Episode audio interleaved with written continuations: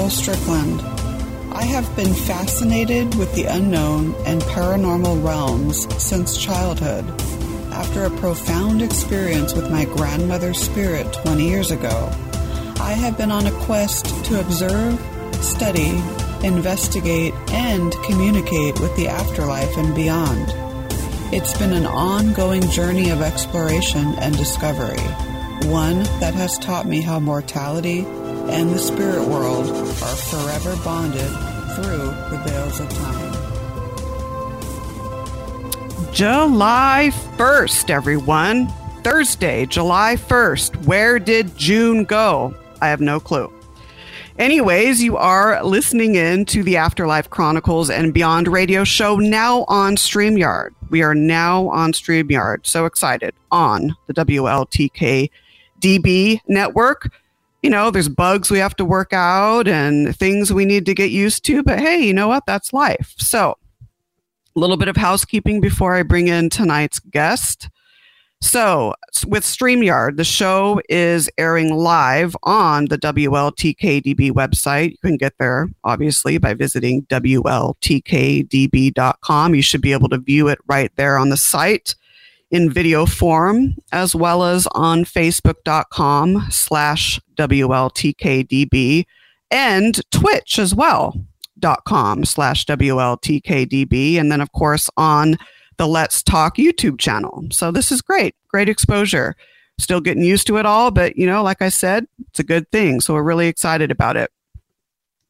Now that StreamYard's out of the way, uh, the station now has merch, merchandise, I should say. So just get over there on the site, click uh, the or on the main menu, the merch section, all kinds of awesome things. Tumblers. Tumblers apparently are super popular. You know, I have a whole cupboard of them filled with, or one of my cupboards up downstairs probably has dust all over it.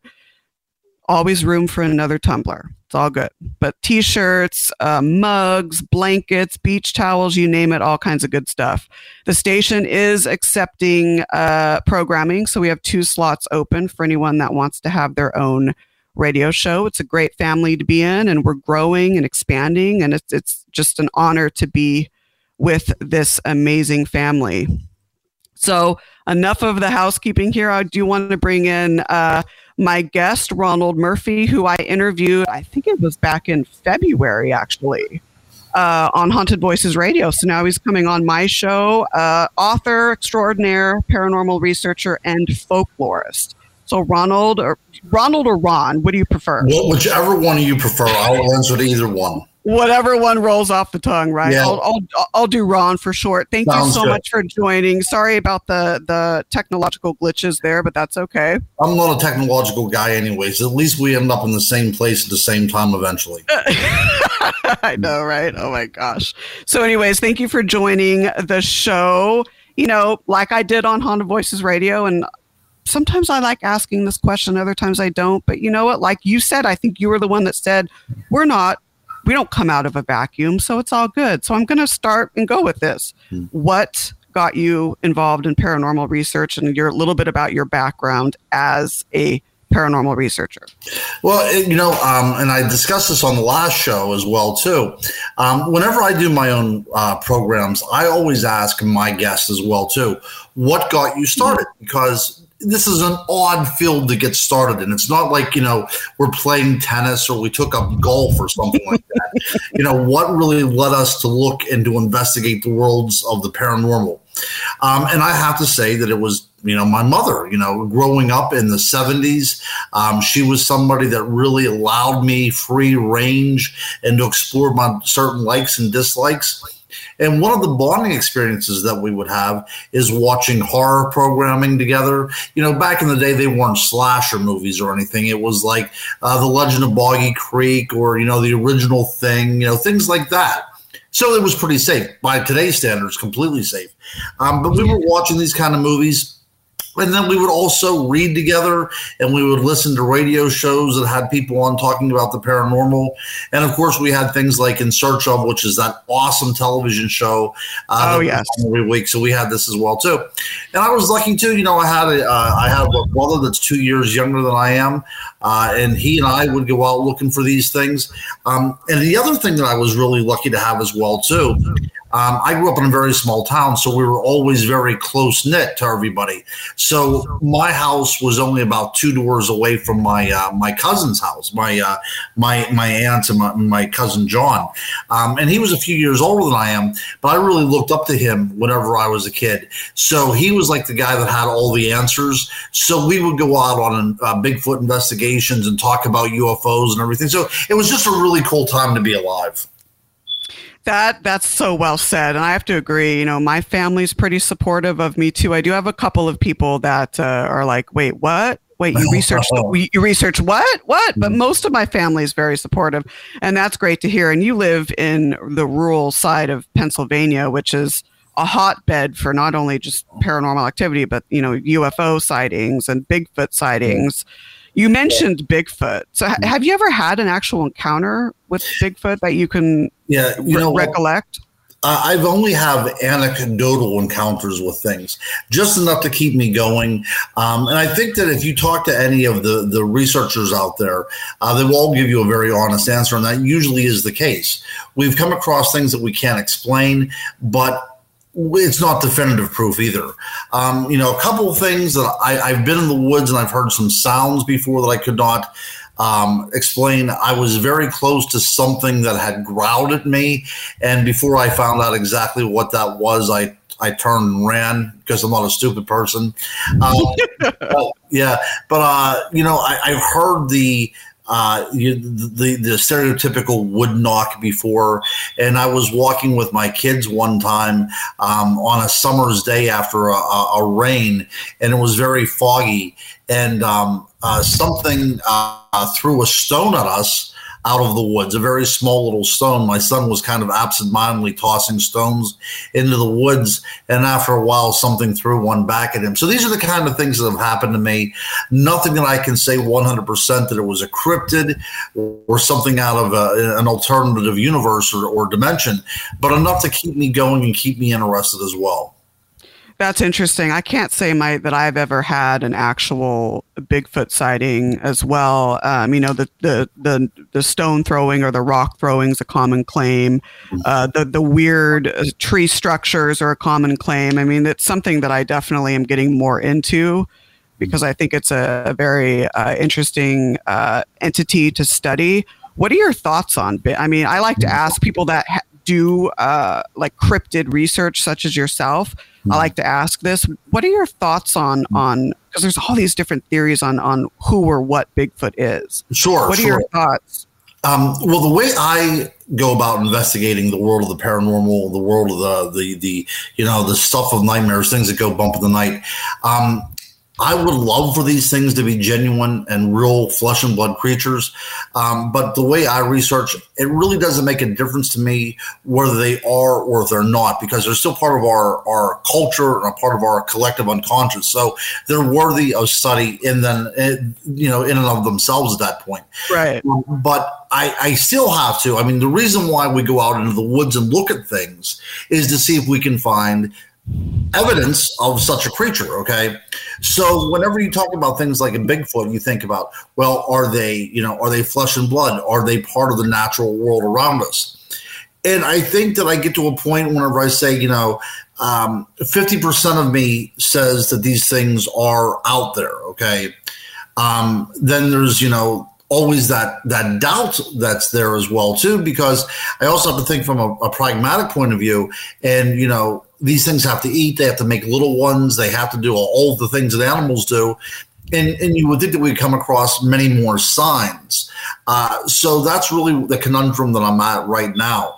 Um, there's a lot of evidence out there stating that there's something running around in the woods. Not every person that gives an eyewitness report is a lunatic. Uh, not everybody person, not everybody is making this stuff up. There's something going on out there. And the kind of things that I've seen and have happened to me as well, too, even though I haven't seen the creature, it's still um, allowing me to believe a little bit more that there's something's going out there that we just simply cannot explain. Um, my my honest perception of the Bigfoot mythos is that this indeed was something that we as a human race knew about, possibly in the historic times. And by historic times, I'm talking about, you know, maybe maybe fifteen hundred years ago, there may have been remnant populations about that, of them out there.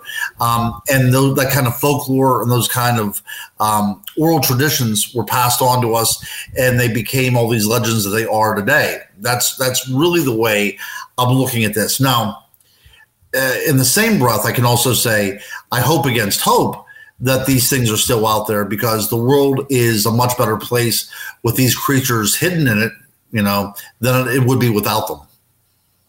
Yeah, that makes sense. You know, it's because the reading that I've done, you know, you hear, oh, they're flesh and blood, uh, blood creatures. Oh, they're related to maybe, uh, this is very, various theories I've heard. They're related to E Ts and extraterrestrials. Uh, they they come from a, a different dimension. They're interdimensional. And it's hard to, with all the anecdotal reports, it's it's like there's such a divide as to yeah. what Bigfoot may be. And maybe it's supposed to, just like ghosts and spirits, if you will. Maybe it's supposed to remain elusive. Maybe we're not supposed to understand its origins one hundred percent. Yeah, that, I think that's a perfect synopsis, Nicole, because that's the way I look at it as well, too. Yeah. fifteen years ago, if somebody would have brought to the table and said that these things are interdimensional, I would have said that, that was a cop-out because you didn't want to do actual scientific research and prove the matter one way or the other, you know, because you can always go with that sci-fi cop-out and say, oh, we can't find these things because they, you know, they, they leap over to the other side, or they, they, they go to another realm or whatever. But you also have to say, and I think that the analogy that you made about the ghost works out beautifully here, um, there is something about these things, some sort of commonality about all these kind of unexplained things, whether we're talking about Bigfoot or Loch Ness Monster or ghosts or U F Os. There's something about uh, that's connecting all these things together. There's an elusiveness, but it also seems to me, uh, the more I study it, the more that they are right beyond our reach. And possibly the reason they're right beyond our reach is because they do not exist in the same plane of existence as us. I mean, look, it, and that's not far-fetched. Um, I'm not a, uh, a, a molecular biologist of any means or anything, but there are things out there like quantum physics that, that, that would lend to the, to the, at least the notion that these kind of things are possible, that something can be in a form on this side and, uh, you know, take another form on another side as well, too. Um, so, you know, after fifteen years, you know, after, you know, a decade and a half, I, I've come to that point where, uh, because there's not been any definitive evidence that, that something has to be going on, unless all these people that are seeing these, these creatures are making it up. There has to be some place, some sort of wormhole, some sort of rabbit hole that these things are sliding down through. That makes sense. I've actually thought that too, and not just with Bigfoot, but other energies. That is it possible that, you know, maybe they can exist on our plane and in multiple other planes at the same time? I don't know. You know, I sometimes when I think about this stuff, my mind goes way out. It, it but, does. Um, yeah. I, yeah, I agree with you. I think that there's this uh, almost webbing or this nexus, if you will, that's connecting all these energies. Mm-hmm. And I think that if we start to research that end a little bit more instead of separating them, we might, I'm not saying we're going to absolutely one hundred percent find the answers, but, you know, more doors may open. Oh, sure. Yep. And we touched upon this a little bit last time too, Nicole. Uh, yeah. The idea that these things might be energies in and of themselves. Um, and, and that is something that we really do need to talk about. The idea that these things kind of appear and disappear and seem to be able to, to take different shapes. And they talk about Bigfoot being able to cloak and change its identity as if it's, you know, uh, you know, doing some sort of fairy glamour or whatever. um, there's something going on out there that is not simply um, flesh and blood. It seems as if it is something that is almost electronic, some sort of an intelligent elemental force that's out there. Now, if that is indeed the case, this is the reason why we don't have a body. This is the reason why we don't have a clear picture of these things. And to think that our imaginations, our mind, our entire body, if you will, is made up of electrical impulses, that these things, these creatures, if they are indeed made up of electricity, are, is, is that the reason why we see these things and some people don't? are they able to interject themselves into our psyche and interact with us on a very subconscious level? And they might not even be in front of us. You know, it might be something that's all within our minds. Yeah, very telepathic. Maybe it could explain, too, why some people connect with certain energies and others don't. Right. You know, well, kind of goes been, on the... Yep. I've been on ghost tours before uh, where people have had, um, uh, you know, very emotional experiences. And the other people that were there got none of that because it interacted with that one person in particular. Um, and I'm sure that you've had these kind of things happen to you as well, too. Absolutely. It's very, it's very subjective. The paranormal field is very subjective. Um, and um, it's based upon a personal, um, you know, experiences and perspectives and, and perceptions.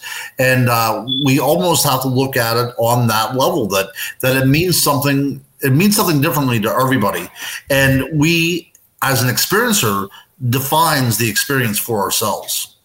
That's so well said. Oh, my goodness.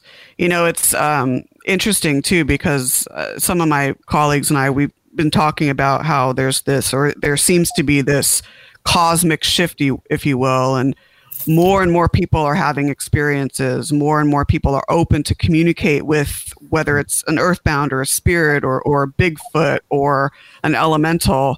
So there seems to be something out there in the cosmos that's mm. kind of bringing us more, I guess, the human living realm more together with, you know, all of these other realms. And I just find that so interesting. But yeah. then I have to quit. Oh, go ahead. Sorry. Well, no, go ahead. I finished your thought because I really want to piggyback off this. I think this is great. Yeah. I mean, I, I do think too, that there may be a percentage of, and I'm not denying people's experiences, but you know, it, the paranormal is so infused in our pop culture nowadays.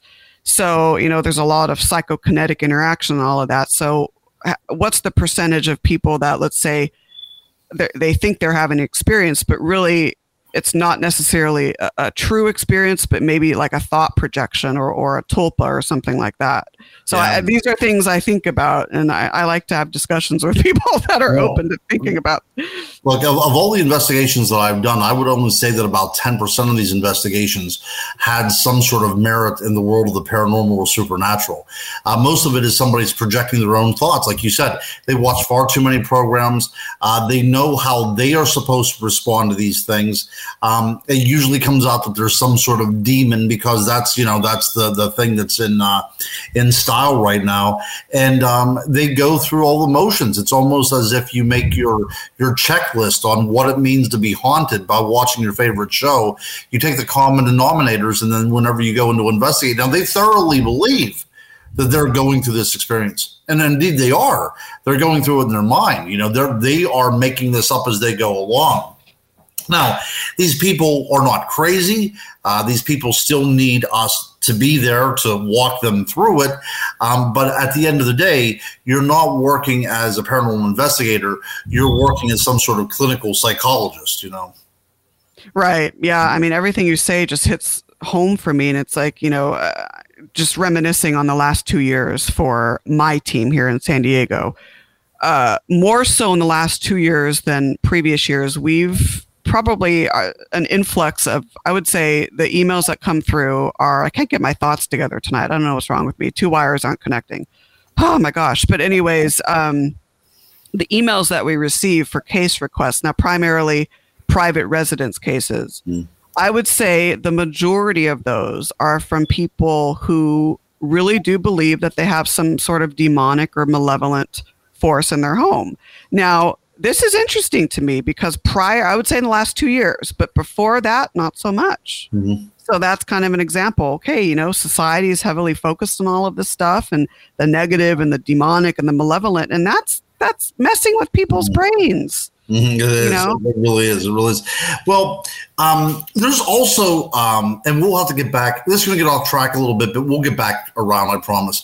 One of the things that I like to look at whenever we're studying the realm of the paranormal is what actually is um, the thing at the time. You know, what is, what is in style, basically. So we had, um, you know, the, we ha- we had the idea of the demonic, um, but if we would go back a few years ago.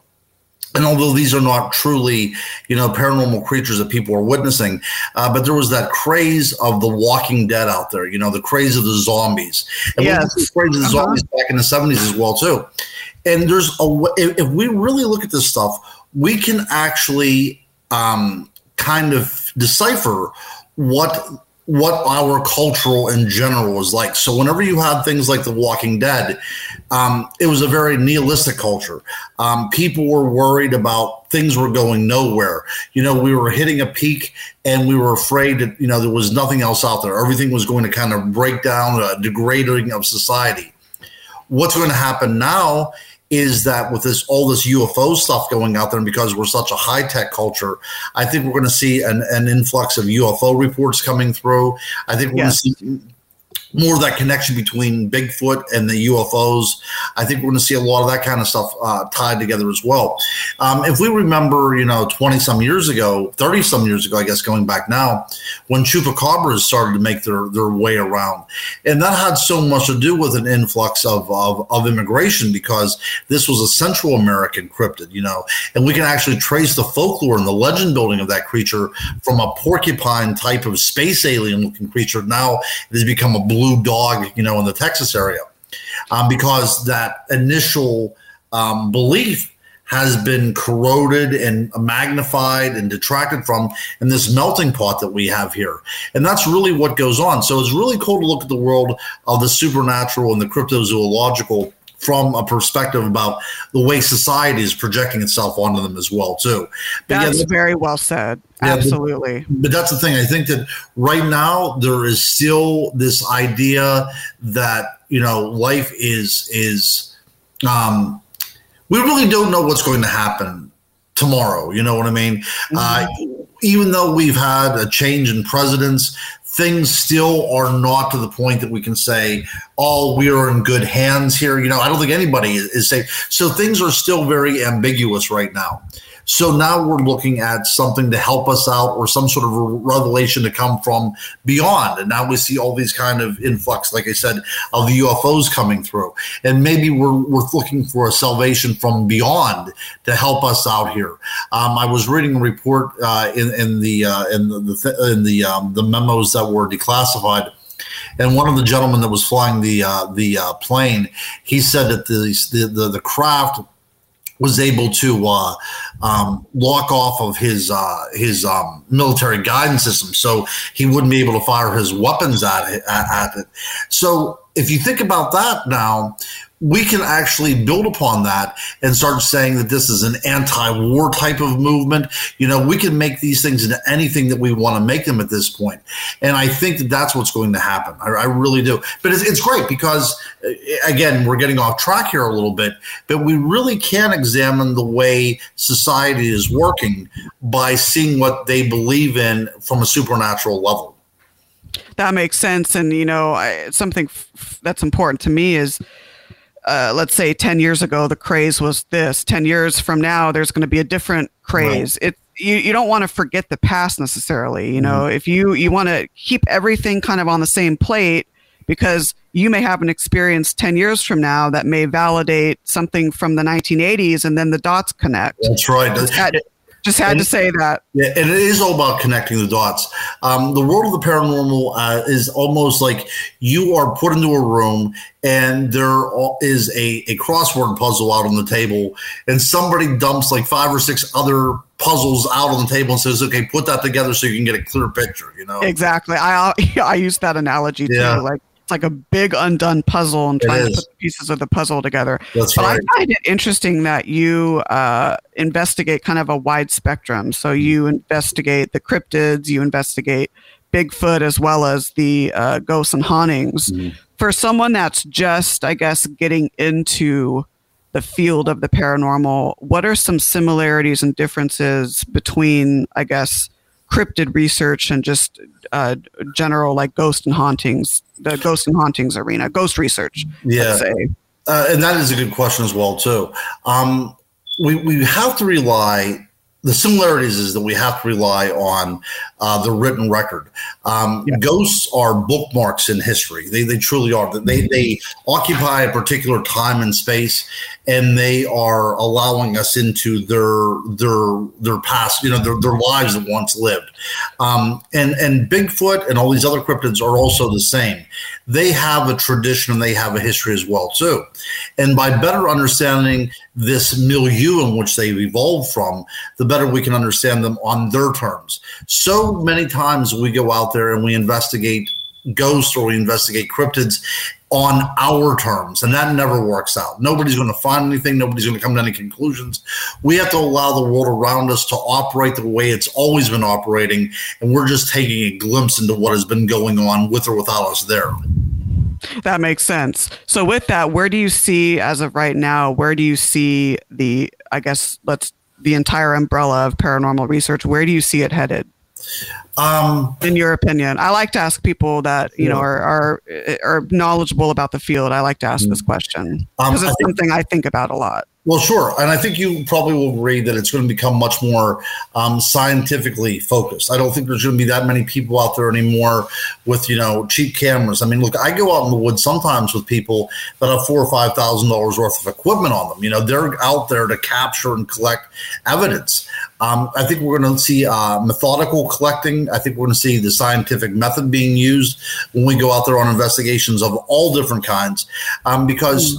people are not just ghost hunting anymore. This is no longer a hobby. For a lot of people, this is an obsession, and yeah. that obsession is never going to be realized. There's never going to be a cure for that obsession until there is some sort of definitive conclusion.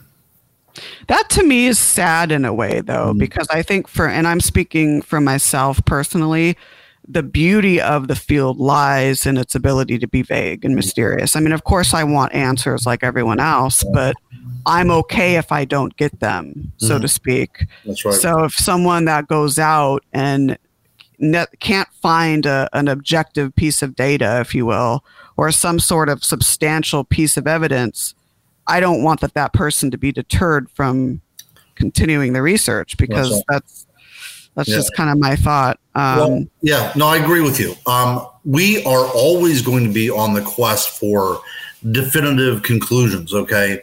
But just because we're on the quest doesn't mean we're ever going to obtain that. Um, right. Human beings need to be put in their place. They need to understand that there is no way we can know everything that there is to know out there. And unless yeah. a mystery exists, we will never have that ultimate hubris that will make us collapse into something degenerative. As long as we're chasing something that's beyond ourselves, we'll always be put on our place. That, you know, that's, that gets me thinking, because I think that, and I think you're addressing the, the, the ego that we all have as humans and everything as well. You know, people, if we expect or think that we know everything about something, that's going to be a deterrent. So if we were to change our thinking and to kind of just buckle down a little bit, you know, I think there will be more experiences. I think people are going to be humbled, so to speak. So that yeah. kind of does make sense. Yeah. So scientific method. Oh, go ahead. No, no, go ahead. No, no, that's, that's, I think the scientific method is, but you're also saying though too, and I think there is something to be said about not relying on science either. Um, I firmly believe, and this is almost a, a religious type of uh, an observation, um, and we touched a little bit on this last time. I firmly believe that this whole universe around us puts out a vibrational frequency. I think a lot of, I think it has been at least, if, if not wholly proven, it's been at least suggested on a scientific level that what I'm talking about is, is probably plausible, that there is this kind of vibrational frequency that the whole universe is, is, is giving off. Okay. Um, you know, and, and I think, you know, people in the Middle Ages talked about the music of the spheres, that, you know, the stars and the planets uh, put all, all this kind of vibrational sounds. But I think that everything is connected by frequency and vibration and by electricity. And there is that incredible union among all living things and even some non-living things that we are one and the same. Okay. Now, that being said, we as humanity have stepped outside of that vibrational frequency. It has not left us. We have left it. Um, and I think that one of the ways to simply tune back into that is to admit that we left that frequency and just go out into the natural world and allow that frequency to, to, to come in tune with that frequency once again. That's kind of what I was touching upon earlier, and I was going to ask you about the whole metaphysical realm, because for me personally, and I know for a lot of other people, blending, and some people cringe at the word science in this field. You know, I, I, I get the pros and cons of that, but I'm going to use the word science for the sake of, you know, our discussion. Blending science, if you will, blend blending um, objection or objective data with subjective, what I call subjective data, which is our intuition and what our psychic senses are telling us. I think when you blend that, it lends to a more beautiful, I guess, union than just relying on one or the other. Because, yes, you know, that frequency is not necessarily going to be detected by scientific gadgets. It's going to only be, it's some of in, in, in the, I guess, the co- world of collective consciousness, that frequency is going to fit more in with, you know, our the, our human, I guess, frequencies that we put out. So right, right. But I mean, look, you do see this, especially in, in, in Eastern philosophies and Eastern medicines, like the idea of alignment of chakras. You know, the idea that this has always been there with us for thousands of years, and then all of a sudden we decided to, to move away from it. That was a decision. That was a conscious decision to move away from this kind of stuff.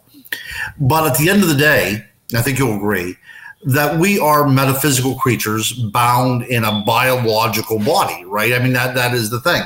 Um, one of the uh, of the uh, realms of the paranormal that I really have no problem with is the existence of ghosts. I, I think that the most human beings, if you come to it, will say, well, no matter what their religious beliefs are or, or what their scientific beliefs are, is they would say, yeah, I, I have no problem accepting that.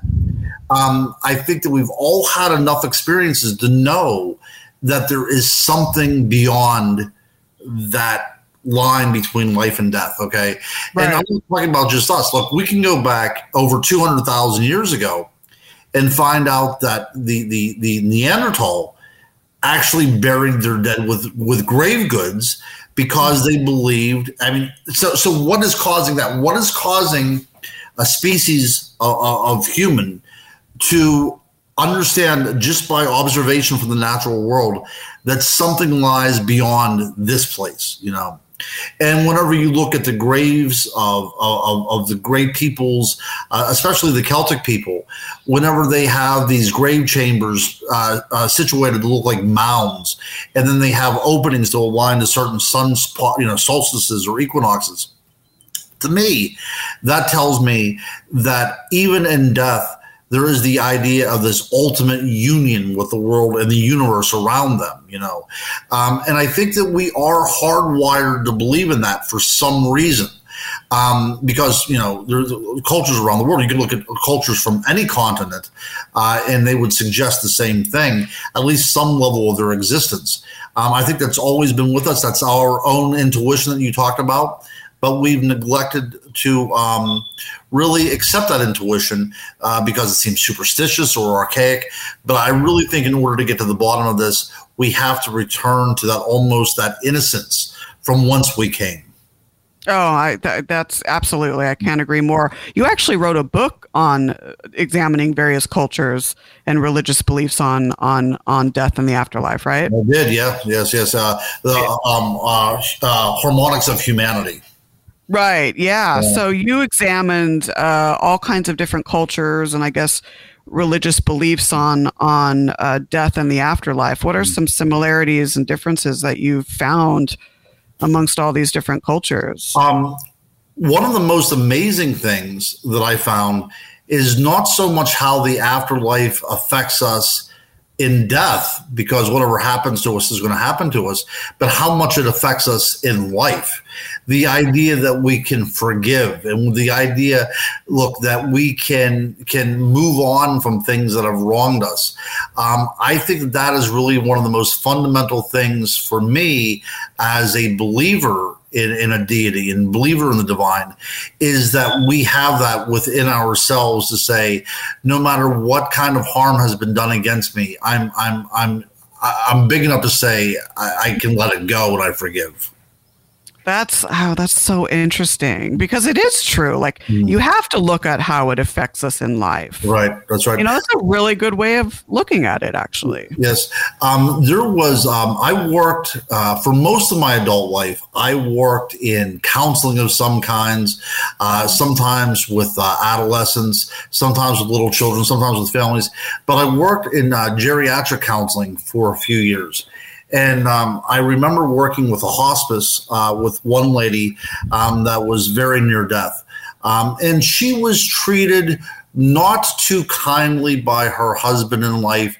You know, he was one of these guys that, you know, kind of cheated on her, um, mm-hmm. really didn't treat her the best. And um, she knew that she was dying, and she took everything on her own terms. And one of the things that she did was have her husband come into the room so she could forgive him, you know. Oh, wow. And, and that, you know, you could understand how that kind of burden, to have that tossed off of your shoulders in the last couple of days of your life. And the other thing about this as well, too, that unless these kind of wrongs are forgiven, they will always have a power over us. Right. The only way they do not have a power over us anymore is is if we accept them and then we allow them to go away.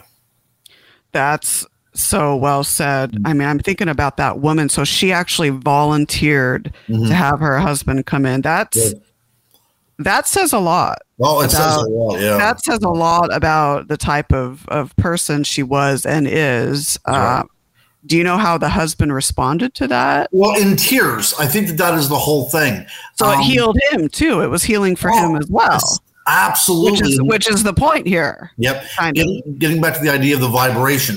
At that point, maybe the first time in their entire marriage, they were in union in that vibrational unity, that harmony, you know, and that's what affected them so much. Uh, so we really have to look at everybody like that, um, that we are all interconnected. And anything that I do wrong to another person is going to be, it's like throwing a pebble out into the water. There's going to be that ripple, and it's going to affect everything else around us.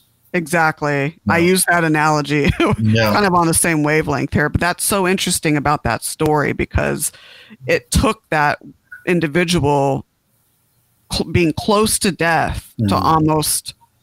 you know, uh, I guess heal right. the two of them, which is just right. phenomenal to me. Exactly. Exactly. You know, you hear of, uh, you know, you go into the spirit world. I mean, some people choose to stay behind in the earthbound realm, as as we theorize. Mm-hmm. Uh, others will evolve more, I guess, or higher into the different stages of the spirit realm. But there's a lot of teaching that goes on with that and a lot of evolution. So it mm-hmm. sounds like she was already starting that. Just on the brink of death, which is yes, absolutely, absolutely, so intriguing. I actually got, I have chills listening to that. yeah. I wanted. Uh, this really it touches me very much, though. Too thinking it about does. It, yeah. yeah, it does. I have like chills, like on my body. Yeah. It's those are the types of stories that are so beautiful, and I wish. Mm. There were more of them, or people would elect to share more of these types of stories than just all the scary and negative and all that, because there's yeah. a lot of beauty, a lot of beauty out there. Well, and that's what I did in my book as well, too. Um, I tried to pull in some of these, these stories that I had heard, some of these experiences mm-hmm. that I've had, and then look at cultures from around the world and how similar all the religions are, you know, no matter what we're talking about, all the religions are very, very similar whenever it gets down to it. And instead of arguing about whose God is better, let us just go out there and accept that what, what this God wants us to do, you know? That's, yeah, exactly. Exactly. Yeah. Um, and then if, if people could learn to take that or this type of concept and apply it to paranormal research, I think we would be a lot further along oh, than we are. We would be miles and miles and miles. That's right. That's right. Than we are, but hopefully, you know, we'll get to that day. But mm. we have about fifteen minutes left in the show. Time goes by fast. I wanted to talk a little bit about folklore mm-hmm. because I find, you know, folklore and the paranormal, I think, share a lot of similarities. Mm-hmm. So how, I mean, in your opinion, um, being a folklorist, if you will, how do you apply that to paranormal research, and or I guess what are the benefits of applying that to paranormal research? Well, we, we can find a continuity, okay, especially whenever we're talking about the world of cryptids, or, or ghosts even come out to play as well too. So when we talk about folklore, I always like to look at the word tradition, which is, you know, from the Latin, and it literally means to pass down. It's as if I have something and I pass it down, and that person passes it down as well too. Um, look, that's what happened to me when it, we're, we're bringing the show full circle, isn't it? So yeah. my, my mother had this great, uh, this great open mind for the things that were paranormal and, and, and things that go bump in the night. And she passed that on to me. Now I'm passing it on to my children as well too, uh, just, just to stay wide eyed and wonder at the things around us, you know? Um, and whenever we look at cultures like the indigenous peoples of the, of, of North America, or really any culture around the world, and find out how these creatures, these beings, how religion influenced them in that continuity, you know, in that particular time and space, yeah. and seeing how it, it, it influences us to this day. That's what really means so much to me, to think that, you know, this, this creature that we call Bigfoot has been with us since, you know, since the Epic of Gilgamesh was written, or the idea of, of something beyond our knowledge has been out there since the very first time we decided to tell a story. Um, there's always something beyond that campfire glow, and there's always something outside of our window, outside of these electric lights. There's always going to be something outside there just evading our grasp, living in the periphery. And as I said at the beginning, we need that, because without that, then we have lost that part of our humanity that I love so much, and that is that sense of wonder and, and, and bewilderment.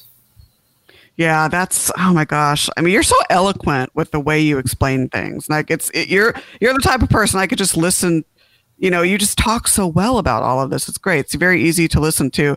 Do you have a favorite, well, I mean, you probably have many, but a favorite folklore story that kind of deals with the paranormal at all that you want to share? Wow, that that well, I know there's probably many of them, yeah, right? There, there are a lot of them, and I was thinking because um, I, I I'm going to be doing um, a couple of talks here within the next uh, the next month. I'm going to be doing a talk on fairies, which I really really love fairies so much uh, because there is, and we talk about that continuity. I mean, we can look all around the world, um, but the idea that there is some sort of intelligent elemental energy that's out there um, that you know it, whether it's the personification in the human mind of natural forces, or there's something else out there, that is part of our universal folklore. Um, you know, Carl Jung called this the deep grammar of who we are. And so mm-hmm. folklore is that stuff that kind of transcends anybody. You know, the names may change, but what it's trying to teach us is, is in essence, um, universal. Okay. So it's hard for me just to pinpoint one thing, um, but I would say that that that without folklore and without the idea of tradition and and this past thoughts that we so so heavily rely on, we wouldn't be here today. Our civilization wouldn't be here today. Yeah, that makes sense. I mean, even with folklore too, you have uh, from generation to generation to generation the same sorts of stories, but maybe retold in different ways oh, or new sure. experiences. Yeah. So it kind of parallels almost historical research in a way where, you know, you have all these annals of historical research, but maybe you can find a little bit of more information in this document versus this document. So it's yeah. just, it, it's compiled information That's year right. after year after year, and it's important to our, our field of study. Yeah. But I mean, you could go back and you could see the very rustic uh, traditions of people that believed in fairies, and then by the time we get to the Renaissance, people taking those beliefs and institutionalizing them in the world of alchemy.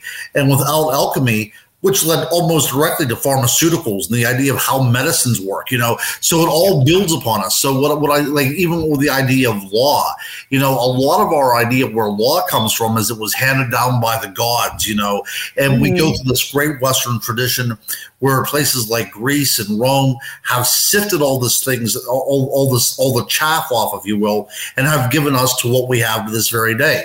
So everything that we have is part of a tradition. Um, it's part, you know, we're, we're standing on the on the shoulders of giants. We are not the giants. We are these little bitty creatures that are hanging on at the very end uh, to see what other people's uh, people have said. But without we are we are based upon tradition and folklore. Without that, we wouldn't be who we are. Yeah, that makes a lot of sense. A lot of sense. So about ten minutes left in the show. I wanted to give you some time to talk about your books, okay, because you have many of them.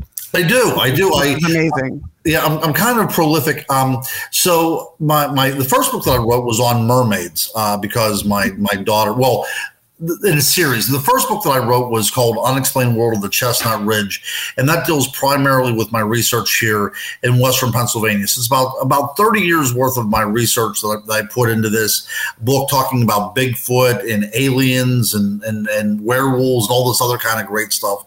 And um, I was doing some research on this, and my daughter was very much into, into uh, mermaids at the time, and she said, if you can write all that crap about Bigfoot, do you think you could write a book about mermaids? I said, well, let me try. And I, I did about a, a week's worth of uh, of research, and I thought, this is pretty cool. Uh, so then I wrote a book on mermaids, um, and then I, I was one of those people that I really – the first book was so – took so much – toll on me that I really did not want to do it again. It's a very lonely job, um, especially whenever you have other responsibilities. You know, I was raising a family. I was going through a divorce whenever I was doing all this stuff. So it was very difficult for me just to get one book done. And then um, whenever I wrote the book for my daughter um, on mermaids, I thought, well, there's so many more questions out there that I want to explore. So then I wrote a book about, you know, werewolves and, and, and Bigfoot and, and vampires and all this other stuff, ghosts and, and everything.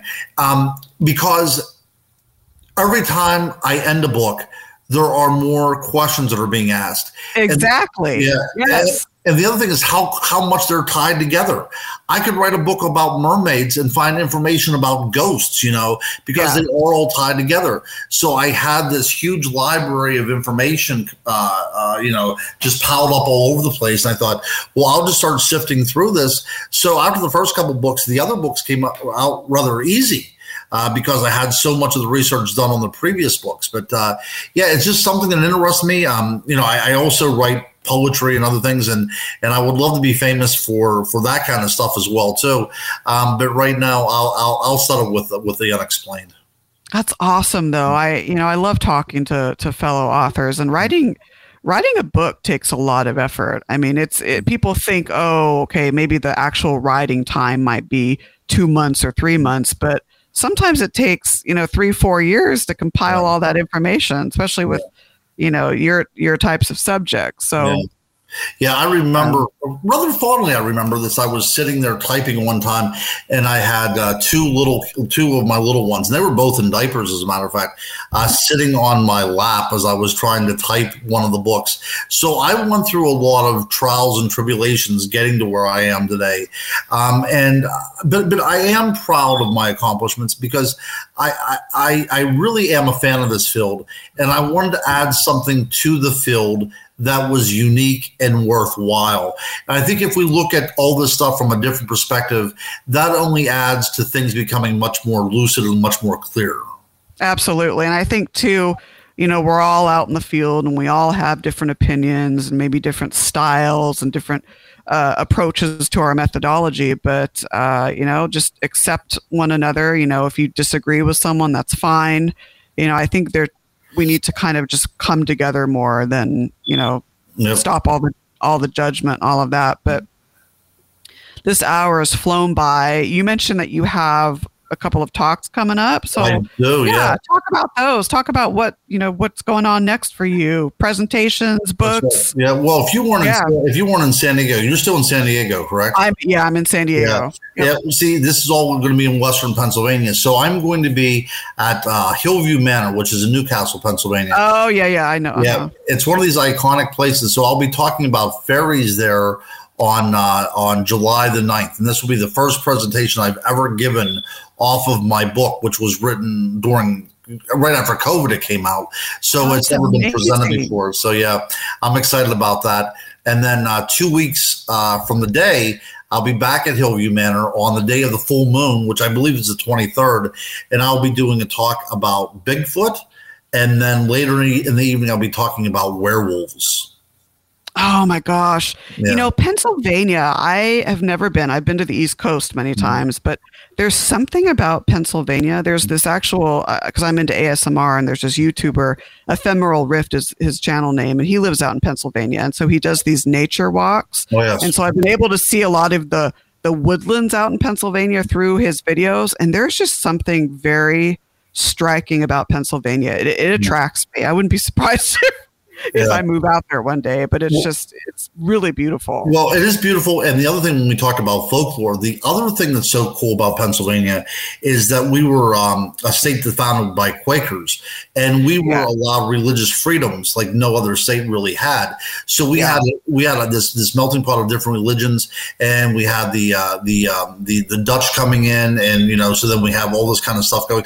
So the idea of spirits and, and things that are creepy like that was brought over with people as well, and so they were able to project it onto the land. And then all the things that happen around here are creepy, that have indigenous uh, origins as well too. It all kind of makes sense, and forms it does. Great yeah, it totally to does. Yeah, when you're saying that, I'm like, yeah, that's probably what's attracting me to Pennsylvania. But that's it's just right. it's so it's so beautiful out there. It's you know, I just I'm I live ten minutes from the beach, but I would take Woodlands over the beach any day. So yeah. you know, maybe one of these days I'll head out in that direction, but uh, it's been a pleasure having you on tonight.